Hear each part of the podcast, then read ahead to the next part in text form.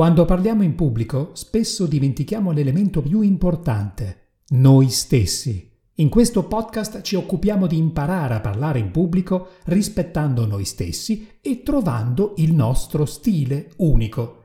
Ascolterai le letture delle bozze del mio nuovo libro.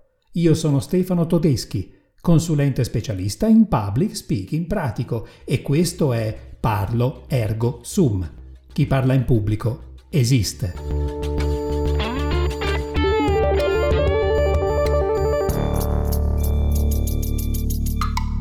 Lo sguardo per capirsi di più. Ero bambino e mia nonna mi diceva, non vedi? Guarda meglio. E fu così che io equivocai, formandomi l'idea che vedere fosse un'azione superficiale, mentre invece guardare consistesse nel considerare le cose con più profondità. Ogni giorno, sui mini schermi sotto le nostre dita, noi vediamo scorrere tante immagini, tanti post, tante pubblicità. Ma quali guardiamo davvero? Ecco che l'equivoco allora è rinforzato. Ma com'è questa faccenda? E soprattutto, che cosa c'entra tutto questo con il piacere di parlare con le persone? Quando ci riferiamo a persone che ci sembrano illuminate e illuminanti, eh, spesso le definiamo visionarie. Ma chi, chi si sognerebbe di dirle guardonarie? Visionarie. Sono persone che ci toccano nel profondo. Possiamo farlo anche noi. Quando spieghiamo una nostra idea, noi scegliamo belle parole, begli esempi, bei contenuti concettuali, cioè tutto ciò che possiamo far guardare a chi ci ascolterà. Ma non è sufficiente questo per arrivare alla profondità di chi ascolta, e con il rischio peraltro di rimanere alla superficie dei nostri stessi pensieri. C'è una citazione, vedere tutto ciò che si guarda. È ciò che richiedeva il regista teatrale brasiliano Augusto Boal, che dedicò un'intera vita alla ricerca di strumenti del teatro per aiutare la libera espressione di chi vive ai margini della società in Brasile, ovvero ai margini della propria coscienza in Europa. Un esercizio che feci grazie ai miei maestri di teatro consisteva nel camminare per un bel po' nella sala e ad un certo punto, dopo tanta fatica, fermarsi davanti a una persona e in silenzio guardarsi reciprocamente negli occhi per alcuni minuti. Minuti. Te la immagini la fatica di stare in silenzio guardando l'uno nello sguardo dell'altra persona? Allora, chi rideva, chi si commuoveva, chi stava e stava e stava. Lì ho iniziato a vedere che la bellezza non è solo negli occhi di chi guarda, ma la bellezza è anche negli occhi di chi io guardo. Le parole sono contenitori di significati.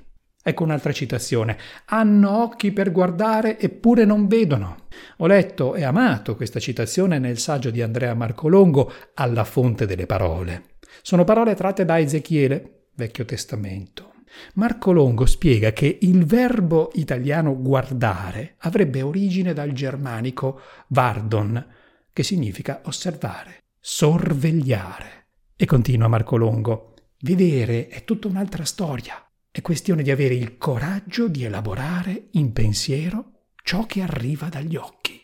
Il latino videre deriva dall'indoeuropeo veid, che indica, da devoto oli, l'atto l'atto di vedere in quanto fonte di conoscenza. L'atto di vedere in quanto fonte di conoscenza. Facciamo un esempio. Ho davanti a me un cerchio e se lo guardo bene mi accorgo che posso vedere di più della semplice visione di superficie. È sufficiente infatti che io mi sposti lateralmente e mi accorgo che ciò che appariva dall'alto come un cerchio ora si rivela essere una molla. E se la percorro con il dito posso salire le sue altezze oppure scendere le sue profondità. Ma con il solo sguardo dall'alto la molla resta un cerchio. Per esempio, ancora, racconto di un'idea che avevo formato da bambino. Avevo capito che vedere fosse più superficiale di guardare. Poi, crescendo, ovvero vivendo, sono arrivato a capire che non è esattamente così. Questo per me significa che non ho solo imparato nuovi concetti, il concetto di vedere, il concetto di guardare, ma mi sono dato la possibilità di evolvere di crescere. Ecco allora il parallelismo fra la mia crescita e la mia evoluzione. Il mio processo evolutivo personale mi porta oggi a guardare diversamente ogni cerchio. È solo un cerchio o posso vedere dell'altro se lo guardo da un punto di vista diverso?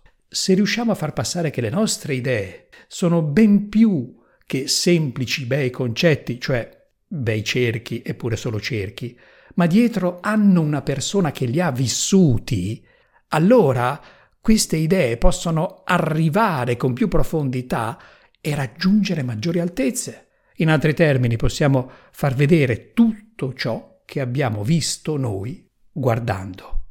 Ciò permette a chi ascolta di vedere a sua volta le proprie profondità e le proprie altezze. La metto così. Guardare sembra consistere in un lavoro anche rigoroso di raccolta di dati e informazioni. Ma le informazioni e i dati di per sé non hanno significato. Chi parla e chi ascolta hanno entrambi la possibilità di attribuire significato a dati e informazioni purché vi sia anche una disposizione a mutare punto di vista.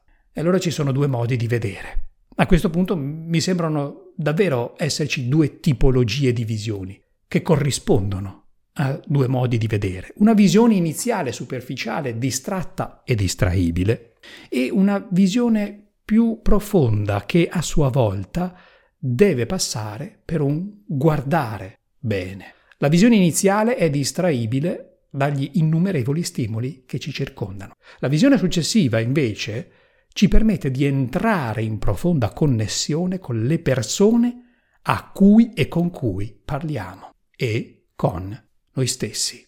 Ognuno di noi, infine, guarderà e vedrà con i suoi propri occhi, perché ognuno di noi ha il proprio sguardo. Questo fa sì che ognuno di noi abbia in definitiva il suo proprio pensiero e maturi una sua propria visione. La domanda a questo punto è, può la visione personale prescindere da visione e sguardo altrui?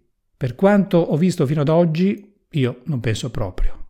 Per questo, per toccare la profondità dei nostri interlocutori, è indispensabile arrivare prima a vedere la nostra di profondità. Richiede impegno, richiede fatica, ma per me anche questo può aprire alla bellezza.